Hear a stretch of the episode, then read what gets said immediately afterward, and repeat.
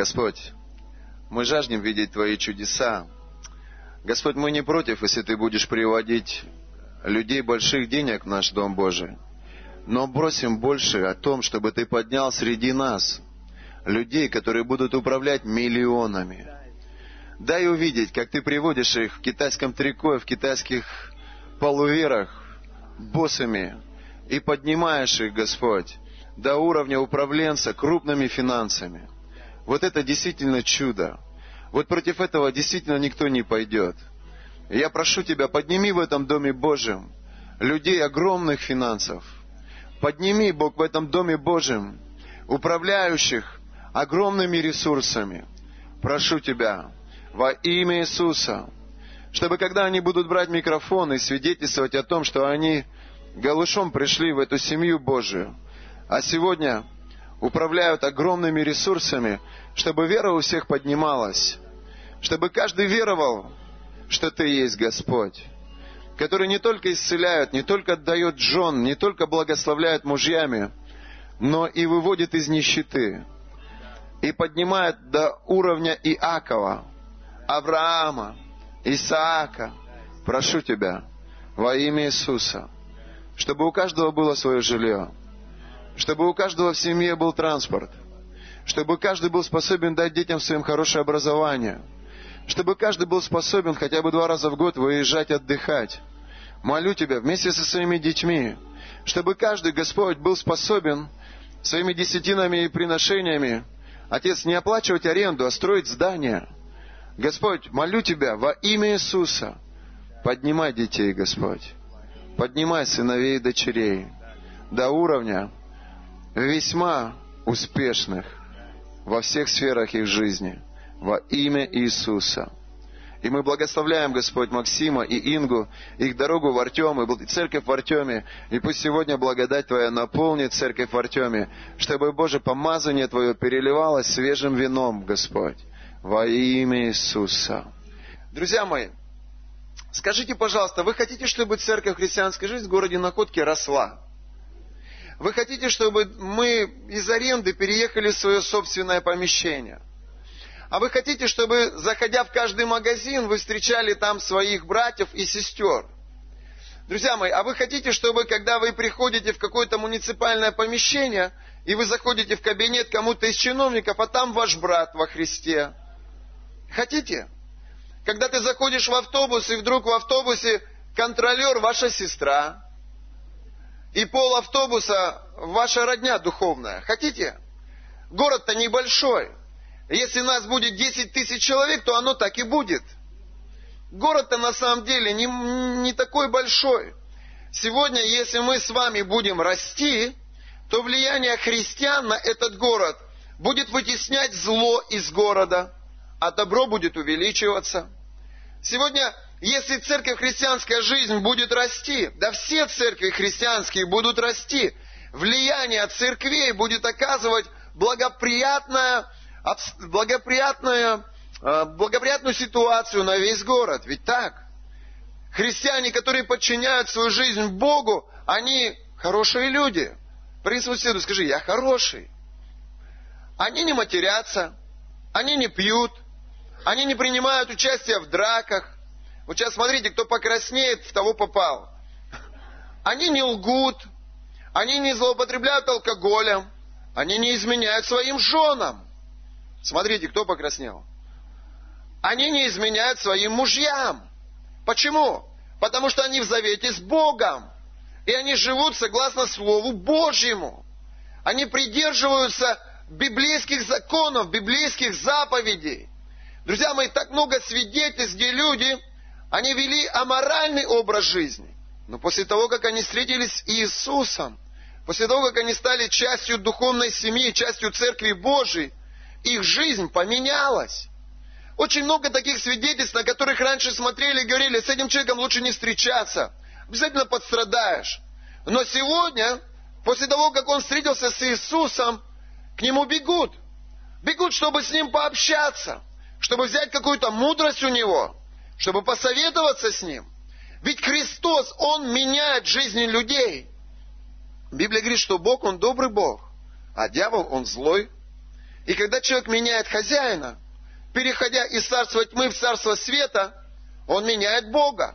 Он оставляет дьявола, и он приобщается к Иисусу Христу, и его жизнь становится добрее. В его жизни больше любви, больше терпения, больше смирения. Вы хотите, чтобы мы росли? Друзья мои, я хотел бы сегодня поговорить об ответственности. Ведь нас зрелыми делают не годы. Нас зрелыми делает та степень ответственности, которую мы берем на себя. Для этого, для этого вам просто нужно согласиться с этим фактом. Ведь, друзья мои, сегодня рядом со мной может стоять человек, которому уже 60. Но если у него нет жены, он просто не взял на себя эту ответственность. Нет детей, он просто в свое время хотел быть независимым. Нет хорошей работы, нет друзей. Просто в то время, когда были друзья, приходили конфликты, и он не брал ответственность, чтобы решать эти конфликты. Он просто бросал друзей вместе с этими конфликтами. И вот ему сегодня 60, а мне 40. И когда вы будете смотреть на нас, то вы будете видеть, что я в своем характере более зрелый, чем человек, которому 60. Почему? Потому что этот молодой человек более ответственный. Он женился и всю свою жизнь верен своей семье, хотя это не всегда легко. Он родил детей и всю свою жизнь верен своим детям. Каждый отец, каждая мать скажет, это не всегда легко. Он взялся за какое-то дело, будь то церковь, как в моей, в моей жизни, или будь то бизнес, как в жизни кого-то из вас. И он ответственный в этом постоянно. Несмотря на то, через что он проходит. Несмотря на кризис и несмотря на благоприятное обстоятельство. Он ответственен, он постоянный. И это позволяет ему расти, развиваться и быть зрелым. Зрелость – это не годы. Зрелость – это характер. Зрелость – это не внешность. Зрелость – это плоды, которые стоят за тобой. Вы со мной? Для того, чтобы церковь росла, мы должны сегодня с тобой брать ответственность за те слова, которые мы говорим, за те поступки, которые мы совершаем, за тех людей, которых мы, за, за которых мы взяли ответственность, и быть в этом постоянным. Так много людей, которые получали хорошую работу, но в силу каких-то обстоятельств они бросили эту работу. Я встречал даже так, таких фруктов, которые, которые теряли работу по причине того, что они проспали. То есть он утром так сильно хотел спать, бедолага, что не смог себя растолкать, чтобы выйти на работу. И его один раз простили, второй раз простили, на третий раз сказали, извините, нам такие работники не нужны. Так много людей, у которых были прекрасные жены. Но в силу каких-то обстоятельств они решили, что вот эта Маринка соседнего подъезда лучше. И бросили свою жену. Почему? Потому что внутри безответственны, слабы, немощны, в характере в своем непостоянны. Потом время проходит, он оборачивается назад и говорит, зачем мне эта Маринка? Лучше бы жил со своей. Прошел бы через это сложное время. Не всегда оно сложное. Это временно. Испытания и трудности временные. Парень своему соседу скажи, не бойся. Это временно. А вот стоять до конца – это честь. Стоять до конца – это славно. Стоять до конца – это в почести. Это в уважении. И когда ты доходишь до победы, вот это делает тебя зрелым. многие молодые ребята, иди ко мне,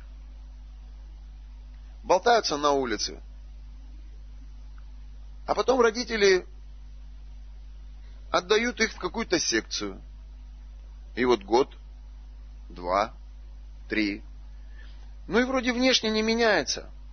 Но вот здесь, внутри, что-то меняется. Что? Характер.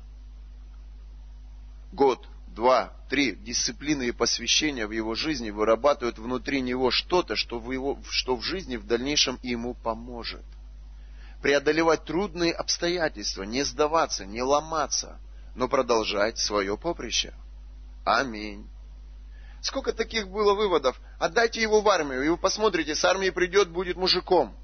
И смотришь, действительно, отдаешь человека в армию, там, где есть дисциплина, да, возможно, какие-то трудности, да, возможно, где-то психологическое давление. Но когда он проходит через этот огонь, внутри него формируется что-то, что ценно в глазах здравого, нормального общества. Это постоянство, дисциплина, посвящение, целеустремление, упорство. И это то, что должно быть в жизни церкви. Церковь должна быть целеустремленной. Церковь должна быть сильной. Церковь должна быть дисциплинированной. Церковь должна быть посвященной. И самое главное, церковь должна быть постоянной. Именно постоянство – залог нашего с тобой роста и прорыва. Повернись своему соседу, скажи, в постоянстве успех твоего брака. Повернись другому, скажи, в постоянстве успех твоей учебы. Повернись к соседу, который позади, скажи, в постоянстве успех твоего здоровья. Я не имею в виду, что если ты выпиваешь, то продолжай выпивать. Будешь здоровым. Я имею в виду, что если ты принял решение встать на трезвый путь, то будь в этом постоянным. Аминь. Спасибо, Дань. Давайте вместе со мной пойдем к Еван... в Евангелие от Луки и посмотрим девятую главу. Евангелие от Луки, девятую главу. Обратим внимание на слова Иисуса. Евангелие от Луки, 9 глава, 62 стих. Это основное место Писания сегодня для нашего с вами общения. Итак, Иисус говорит, никто, возложивший руку свою на плуг, и озирающийся назад неблагонадежен для Царства Божьего. Итак, Иисус говорит, причина крушения, будь то брак, будь то бизнес, будь то служение, причина неудач, причина провала – твое непостоянство, отсутствие дисциплины. Многие люди, они живут эмоциями. О, люблю, дорогой, полетим с милым и рай в шалаше. Но вот у дорогого нет работы. Полгода, год, полтора года, два года. Сидят на брокколи, на э, китайской Э, лапше с чимчи закусывая. Она на нервах вся, она в претензиях постоянно. И он уже и не милый, и он уже не дорогой, и не любимый. А потом раз встретила более успешного, более, более продуктивного, и хоп, и поменялось все. Друзья мои, Иисус говорит сегодня для меня и для вас, церковь, Друзья мои, если вы хотите, чтобы вы росли, если вы хотите, чтобы как можно больше душ в этом городе привели ко Христу, если вы хотите, чтобы влияние церкви было намного больше в этом городе, то ваше количество людей должно вырасти. Если сегодня в церкви 80 человек, а завтра их будет тысяча, а послезавтра их будет две тысячи. И если эти две тысячи, исполненные Духа Святого, наполненные благодатью Божией, наполненные Словом Божьим, будут иметь вот это влияние на этот город, проповедуя Христа, молясь за больных, свидетельствуя людям, которые безнадежны в своих обстоятельствах, высвобождая в их жизнь Царство Божье – если вы хотите всего этого, то вы должны первое, что сформировать в своем мышлении, первое, что сформировать в своем характере, это постоянство, постоянство, постоянство. Вы должны быть выше своих чувств и эмоций. Да, мы не можем вычеркнуть чувства и эмоции, но мы должны принимать решения не на основании чувств и эмоций. Мы должны оставаться верными своим решениям, верными своим обещаниям, которые мы даем пред Богом. Когда молодой человек встает перед алтарем, и он говорит, я обещаю тебе быть с тобой в здравии и в болезнях. Я обещаю тебе быть с тобой в нищете и в богатстве. Он связывает себя своими словами. И от того, будет он верен своим словам или нет, когда приходят обстоятельства в его жизнь, зависит результат его жизни. И зависит жизнь тех людей, за которых он берет ответственность. Аминь. Церковь, скажите, всегда ли у нас все хорошо? Церковь, скажите, всегда ли мы с вами чувствуем благодать на наших служениях? Церковь, скажите, всегда ли вы слышите Бога, когда берете Библию в руки и начинаете ее читать? Церковь, скажите, а мы как семья проходим через какие-то потрясения, или какие-то скандалы, или какие-то споры. Да все как и везде. Мы проходим через разное. Мы проходим через времена благодати, и мы проходим через моменты испытания. Мы проходим через прорывы и победы, и мы проходим через трудности и где-то поражения. Но это не говорит о том, что мы должны сдаться это не говорит о том, что мы должны снять с себя ответственность за этот город. Это говорит мне только о том, что как бы трудно мне не было, как бы тяжело мне не было, чтобы Иисус не дал мне определения неблагонадежен, я должен стоять и идти до конца.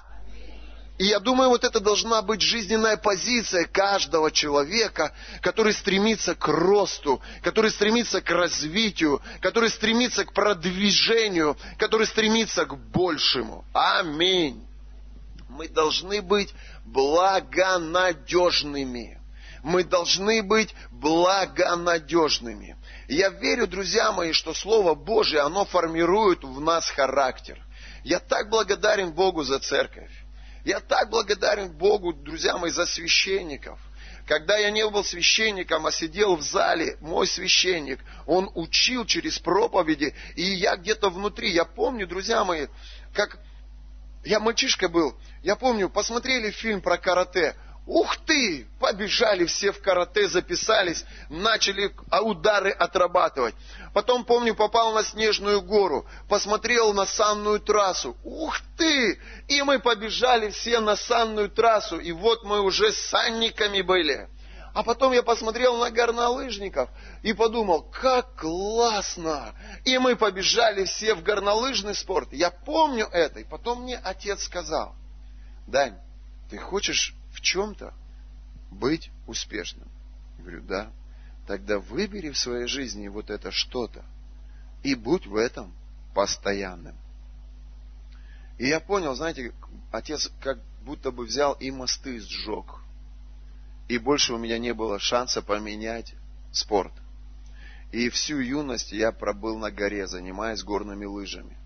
И достиг результата, кандидат мастера спорта. Потом Советский Союз развалился, финансирование прекратилось, и моя спортивная карьера на этом закончилась. Но я помню, как эти годы, я помню, были, были такие дни, когда ты просыпаешься, и тебе неохота ехать на тренировку. Но есть такое понятие, как Надо, деточка, надо. Надо, сына, надо. Надо быть верным жене. Надо. Надо быть верным бизнесу. Надо. Нужно быть верной Богу. Нужно. И вот это, знаете, внутреннее определение того, кто ты. Ветром колеблемый или тот, которого воткнули, и какие бы ветра ни дули, он стоит. Кто ты? И не надо, друзья мои, осуждать судьбу. И не надо обвинять людей вокруг. Не надо искать виноватых. Проблема того, что ты не постоянен. Проблема того, что ты неблагонадежен, кроется вот здесь. Это твой характер. Это твоя сущность. Это ты. Скажи, не я.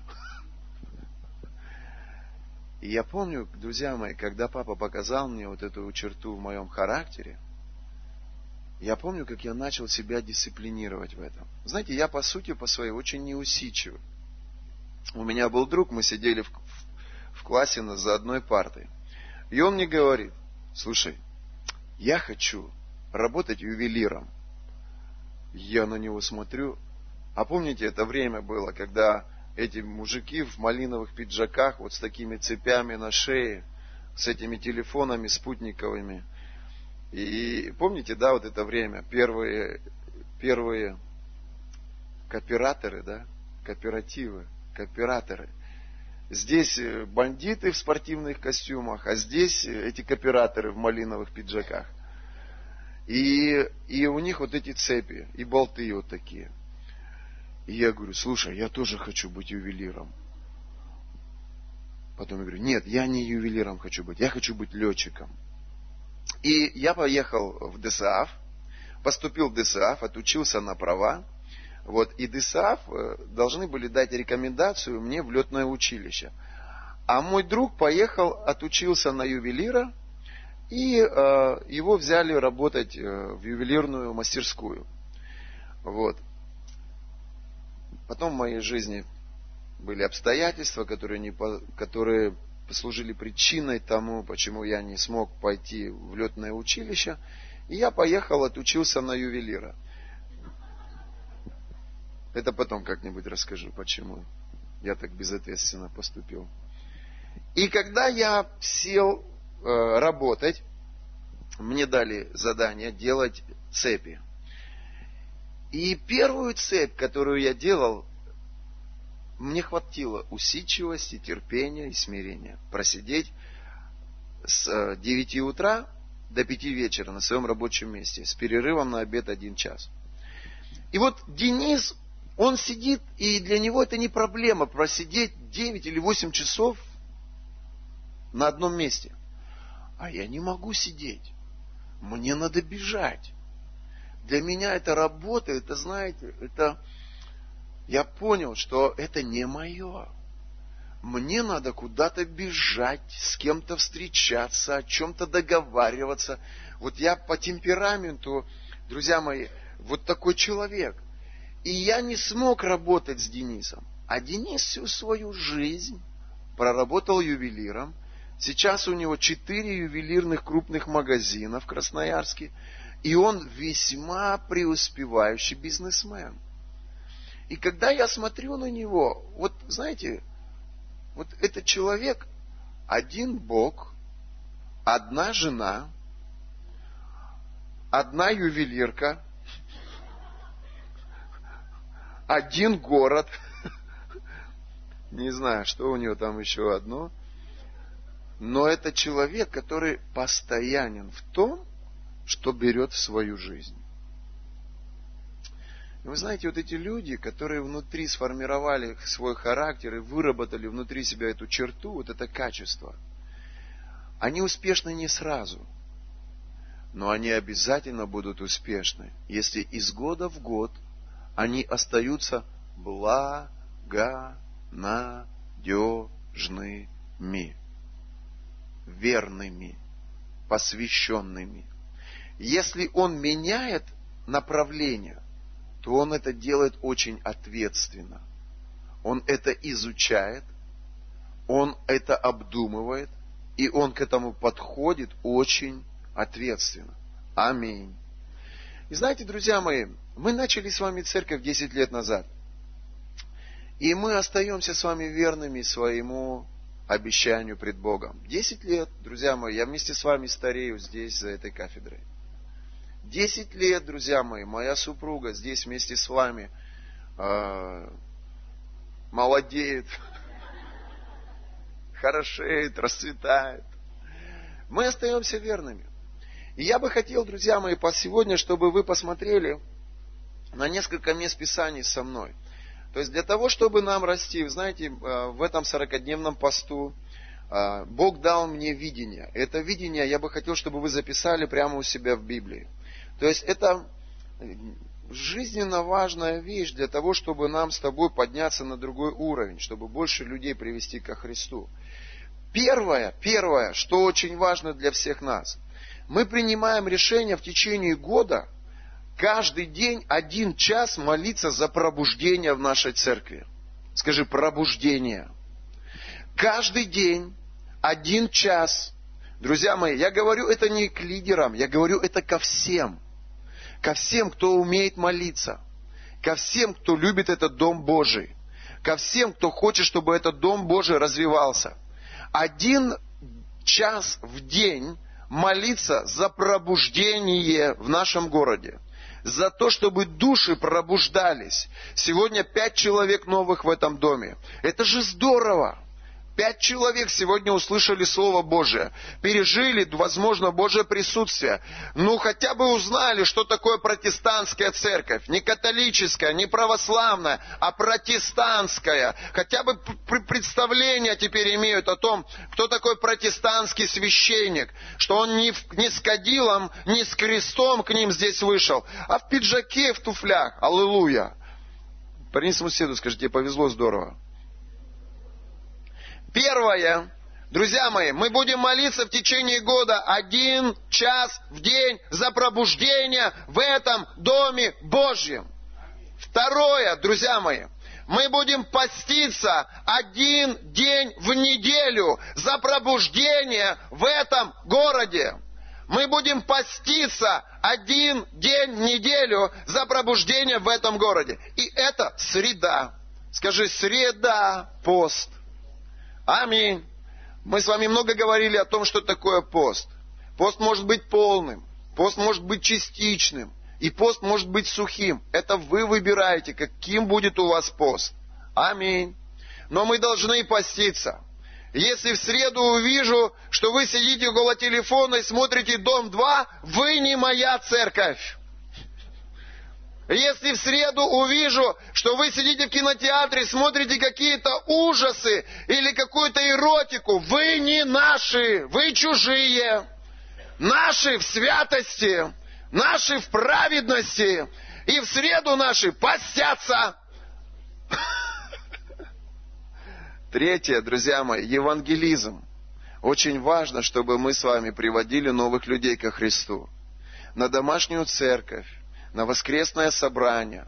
Очень важно, чтобы мы, друзья мои, пропитали свое сердце некой такой мыслью, некой идеей приводить новых людей ко Христу. Вы знаете, сегодня мы живем с вами в морском городе. И сегодня, если бы мы все с вами, Сергей Петрович, зашли бы на судно и вышли в море, то мы бы молились на капитана, чтобы он привел нас туда, где рыбы много. Потому что от того, поймаем мы рыбу или нет, зависит, что мы привезем женам своим. Норковую шубу или курточку. Деньги на автобус или на новый автомобиль. Все зависит от того, будет рыба или нет. И на корабле все заточены в своем сердце на большой улов – и руководство корабля, капитан и его команда, они все работают на то, чтобы прийти туда, где есть рыба.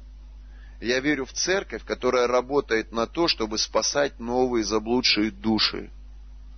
Я верю в церковь, которая внутри, в своем разуме, в своей душе, в своем сознании живет с мыслью, чтобы кого-то привести ко Христу. В церкви есть люди, которые не думают о спасении других людей.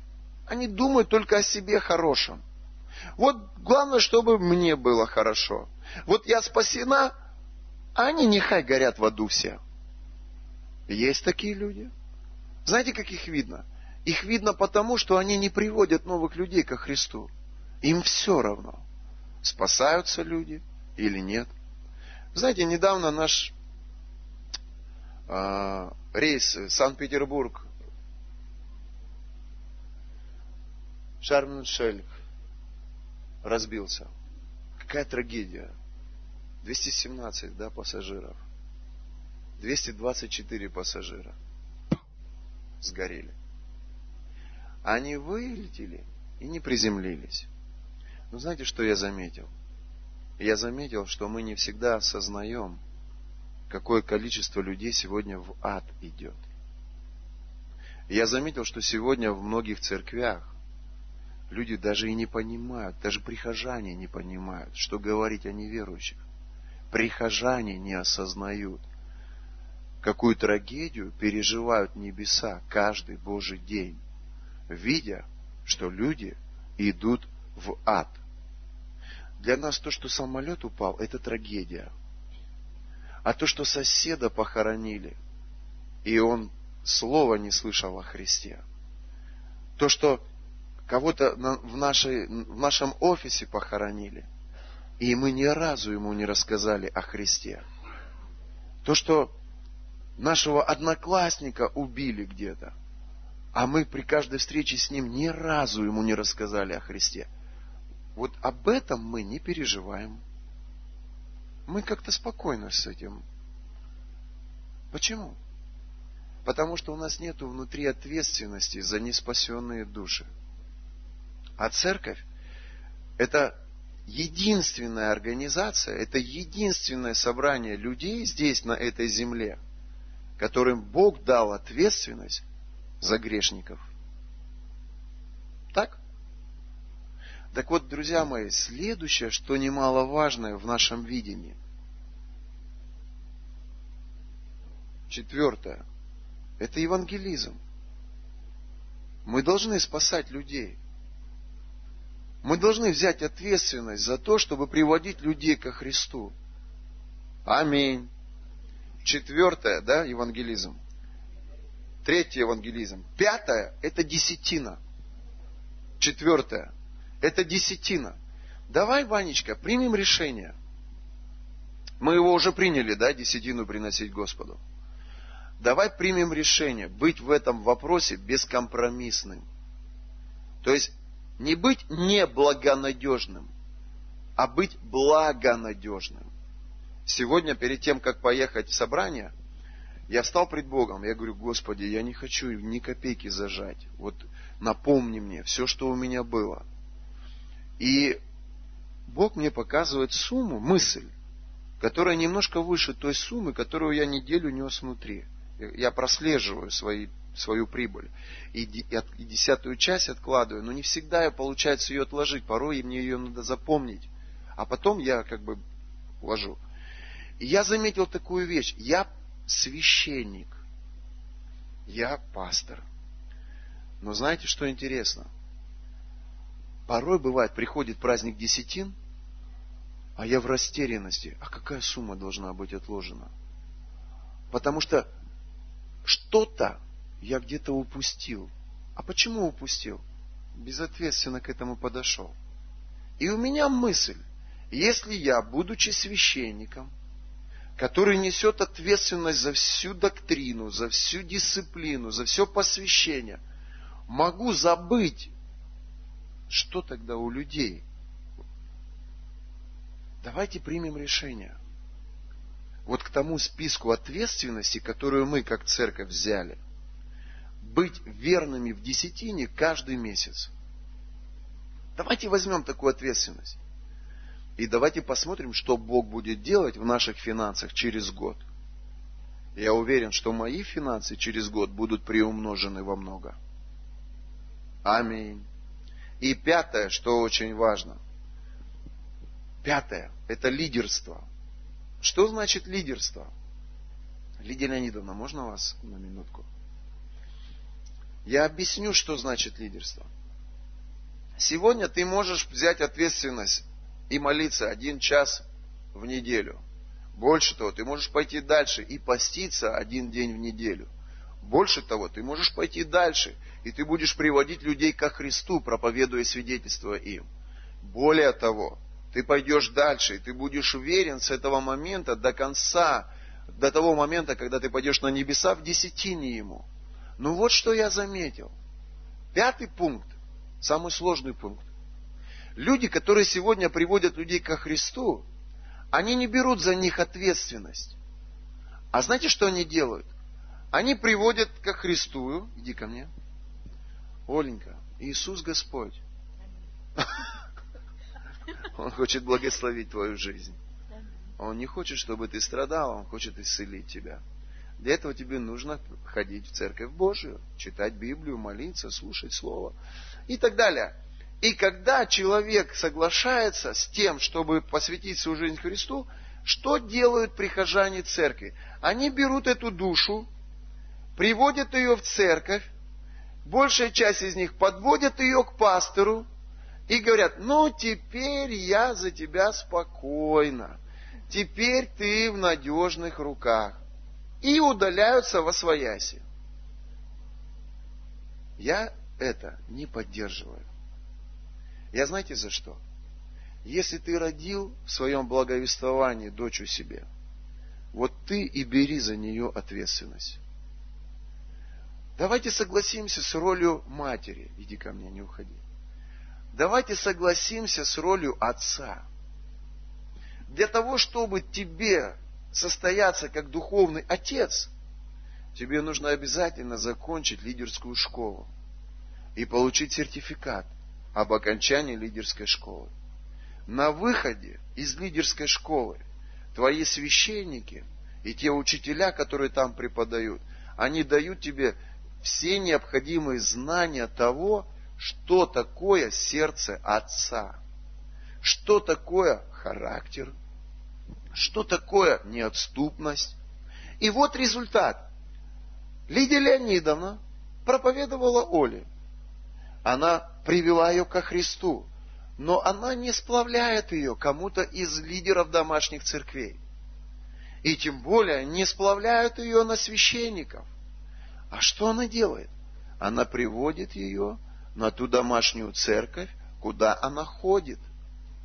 И берет в своем сердце за нее духовную и нравственную и моральную ответственность.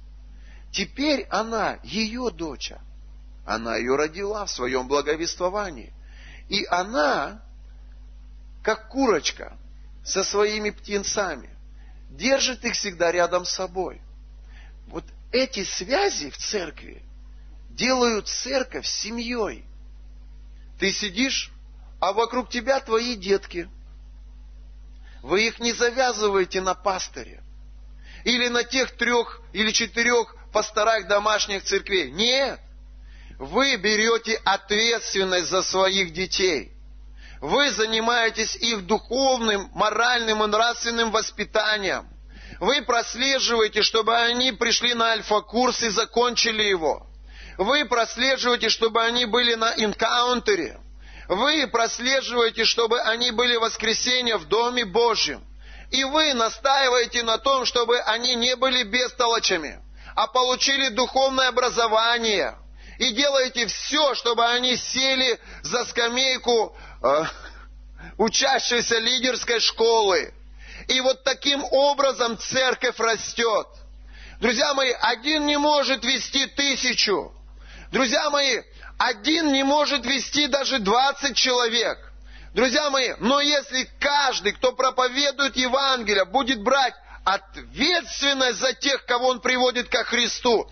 И будет работать над собой, чтобы стать отцом, чтобы стать матерью. Друзья мои, можете себе представить, вокруг каждого из вас будет 5, 6, 7, а может и 12, если Бог даст благодати, духовных детей. Аминь. Друзья мои, и вот таким образом церковь вырастает. Когда мы не плодим, друзья мои, духовных сирот. Что значит плодить духовную сироту? Ты привел человека ко Христу, привел его в церковь и кому-то его сплавил. Нет, мы должны, друзья мои, рождая духовных детей, нести за них духовную ответственность. Аминь. Вы со мной? Во сколько мы заканчиваем? Все? Я только разогрелся. Хорошо, друзья. Хорошо. Давайте второе служение сделаем. Да я шучу. Аминь. Прославление, пожалуйста, выходите. Я хочу показать вам одно местописание. Это книга Исход, 33 глава. Давайте посмотрим одно местописание.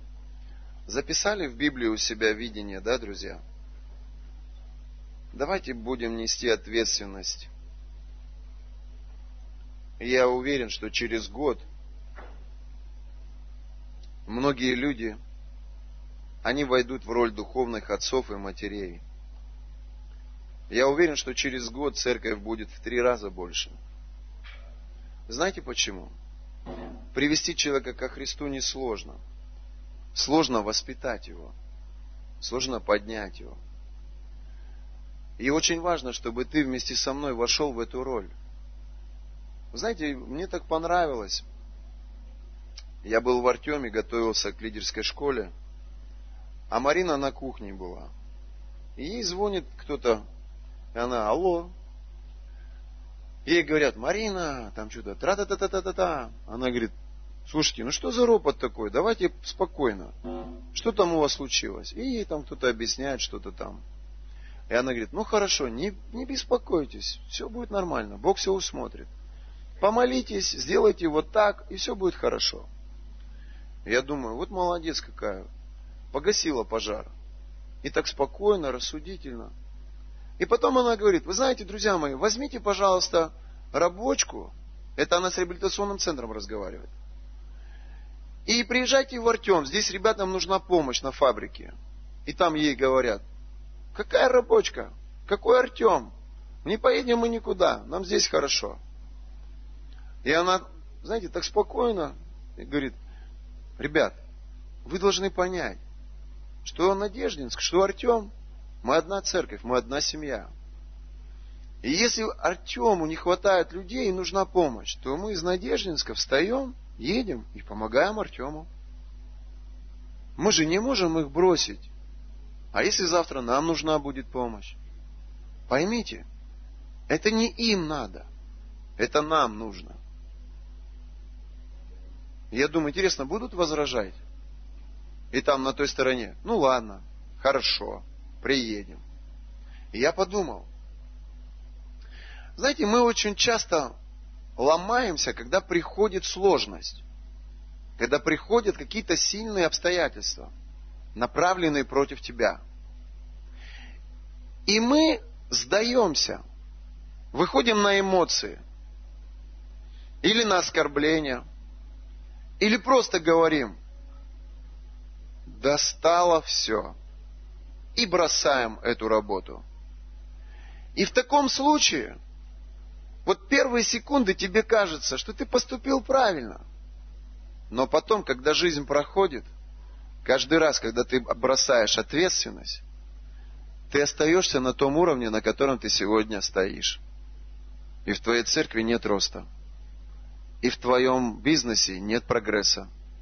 И в отношениях с твоим мужем или с твоей женой нет ничего нового. А хуже того, ты можешь просто взять и потерять то, что имеешь. И я понял такую вещь, насколько важно, чтобы мы сегодня были сосредоточены внутри на своем характере. Как формируется характер? Библия говорит, что именно Бог посредством своего слова формирует внутри нас нового человека. Имя ему дает новое творение. Помимо вот этого внешнего человека, есть еще внутренний человек, духовный. И он отличается от твоего плотского человека. У него другие мысли, у него другой характер – Смотрите, я покажу вам, как Слово Божие формирует внутри нас характер. Если ты приняла решение быть верной, быть постоянной, быть ответственной, то тебе нужна помощь. И я покажу тебе. Слово Божье, иди ко мне скорее. Кафедру чуть-чуть туда уберите. К сцене прямо вплотную. Слово Божье, подними Библию. Когда ты читаешь, поднимите церковь Библию, iPhone там, iPad, что у вас там, где Библия? Слово Божье, подними руку, скажи, я Божье Слово, которое ты читаешь, Димка, вставай рядом, оно формирует твое мышление. Мышление это то, что в твоей головке. Твои мозги. Божье Слово, положи руку на Диму, на голову на его формирует внутри тебя твое мышление. Павел пишет в послании к римлянам, не преобразуйтесь веком сим, то есть не уподобляйтесь мышлению людей мирских, но преобразуйтесь обновлением ума, то есть работайте над своими мыслями, работайте над своим разумом. Преобразуйтесь, это значит меняйте свое мышление. Вы чувствуете, что мышление мирское, оно отличается от мышления Божьего Царства в мире, они говорят, зачем тебе выходить замуж? Живи ты пока с ним так. Зачем тебе эта ответственность? Ты должна быть свободной, свободной. А в церкви тебе говорят, это блуд. Ничего путнего из этого не выйдет. Ничего хорошего из этого не выйдет. Только тогда, когда ты в завете со своим мужем, вот тогда вы одна плоть, а сегодня вы блудники. И Бог никогда блуд не благословит.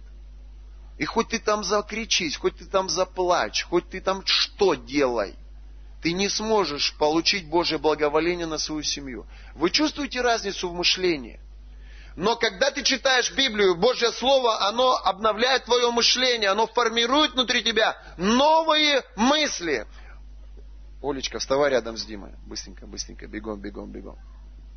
И вот Божье Слово пришло в твой разум. И Божье Слово, оно оказывает влияние на твои чувства и на твои эмоции. Оля – это эмоции. Добро пожаловать.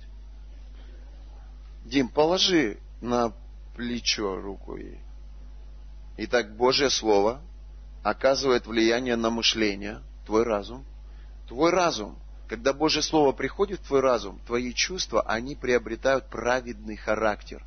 Ты можешь быть в гневе, ты можешь быть раздраженной, ты можешь быть в ярости, но когда Бог говорит, что-то внутри меняется.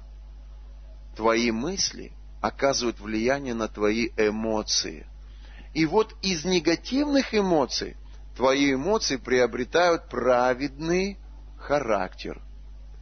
Твои эмоции помогают тебе принимать верные решения. Ирочка, беги бегом, Коля, вставай рядом. Бегом, бегом, бегом, бегом. Вы согласны со мной, что если ты движим неправедными эмоциями, у тебя и решения будут неправедные. А если у тебя правильные эмоции? Я никогда не принимаю решения на эмоциях, хотя бывает. Но я работаю над собой. Я жду, когда я успокоюсь. Я жду, когда мои эмоции приобретут праведный характер. И мои праведные эмоции, они позволяют мне принимать праведные решения. Обними ее.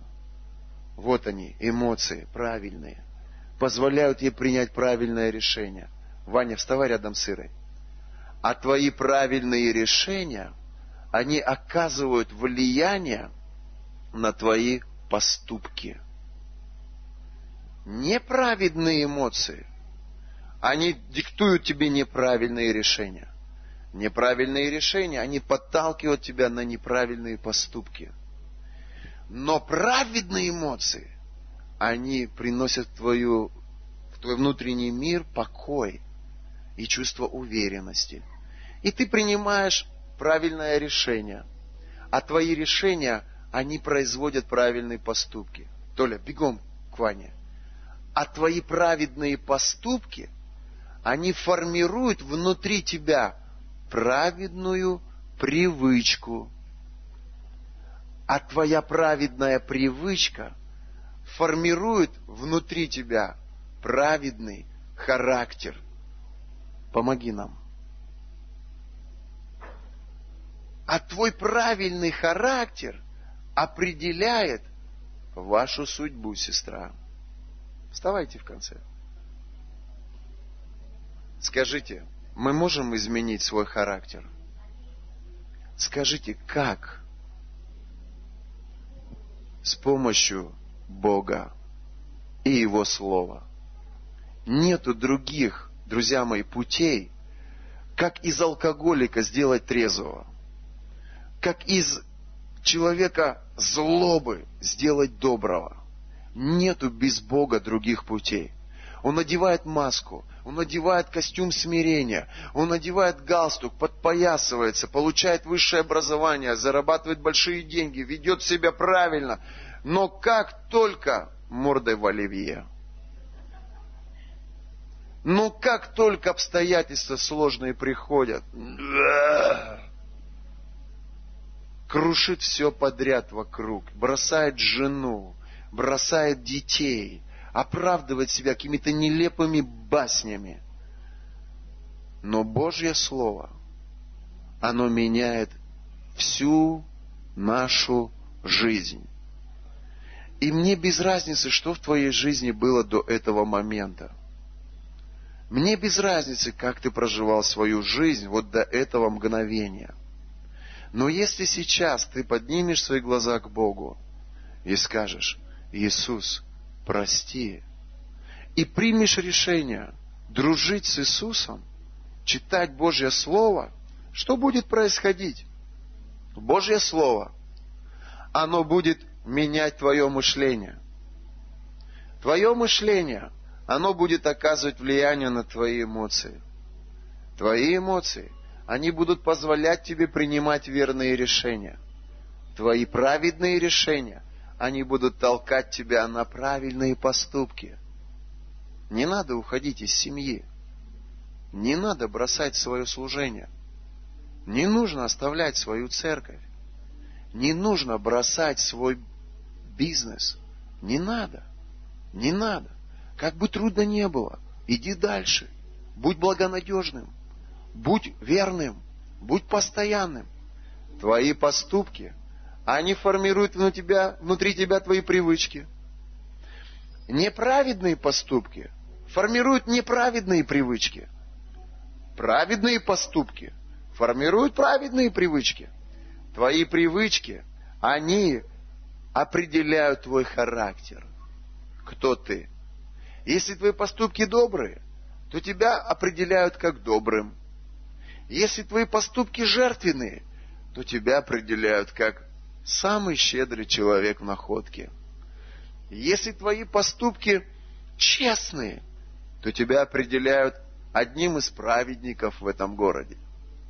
Если твои поступки святые, то тебя определяют как человека святости. А твой характер определит, кем ты будешь где ты будешь и какова будет твоя судьба. Аминь. Моя судьба от Господа. Не от бесов, не от демонов, от Господа. Поэтому я принимаю решение быть благонадежным. Скажи, я благонадежный. И, друзья мои, и хватит игнорировать Библию. Влюбитесь в нее. Хватит ее держать на полке. Читайте ее. Полюбите ее. Дружите с ней. Друзья мои, то, что входит в ваше сознание, ровно это будет выходить в вашей судьбе, здесь, в вашей жизни. И поверьте, глупо обвинять кого-то в своих неудачах. Не осуждайте людей вокруг. Не критикуйте людей. Не обвиняйте людей. За свою судьбу ответственность несу я и только я, и никто больше. То, кем я сегодня являюсь, работником или человеком веры, сосудом осуждения или сосудом благо... благодарности, за это отвечаю только я один. Аминь. Не то оскверняет человека, Иисус сказал, что входит в него, да? Но то оскверняет, что выходит. Вот чтобы здесь выходила счастливая судьба, следите за тем, что входит в ваше сознание. И если Божье Слово будет входить в ваше сознание, все ваше естество будет определяться как праведное. Господь, мы благодарим Тебя за это время. Мы благодарим Тебя за это слово. Давайте помолимся. Отец, во имя Иисуса Христа. Господь, мы влюбляемся вновь в Твое Слово. Мы достаем нашу Библию. Господь, мы принимаем решение. Отец, молиться один час за пробуждение в нашем городе. Поститься один день в неделю за пробуждение в наших церквях. Евангелизировать и приводить людей ко Христу, Боже, приводить людей на домашнюю церковь, приводить людей на воскресные собрания во имя Иисуса Христа. Мы берем ответственность за нашу десятину, Господь. И мы позволяем Тебе прийти в нашу финансовую жизнь. Благослови всех во имя Иисуса. И мы принимаем решение состояться как духовная мать, как духовный отец, быть одним из лидеров, быть одним из людей, кто несет ответственность за души, не перекладывая их на других, но нести ответственность за души. Бог, я хочу, чтобы каждый в этом зале был пастором домашней церкви. Чтобы каждый Бог из нас был человеком, который будет влиять, который будет вдохновлять, ободрять, нести, Боже, Твое Слово, нести Твою любовь. Отец, я молю Тебя, пусть этот принцип, он глубоко сидит в сердце и в сознании Церкви Твоей. Чтобы люди видели путь к своему прорыву, чтобы люди видели эти принципы, как изменить свой характер, как изменить свое мышление, как выйти из депрессии, как принести в сферу своих чувств и эмоций присутствие праведности, присутствие Божье во имя Иисуса. Я хочу, чтобы вы посмотрели, друзья мои, Божье Слово, оно оказывает влияние на душу человека – Душа человека – это мышление, эмоции. Это решение. Так, решение назад.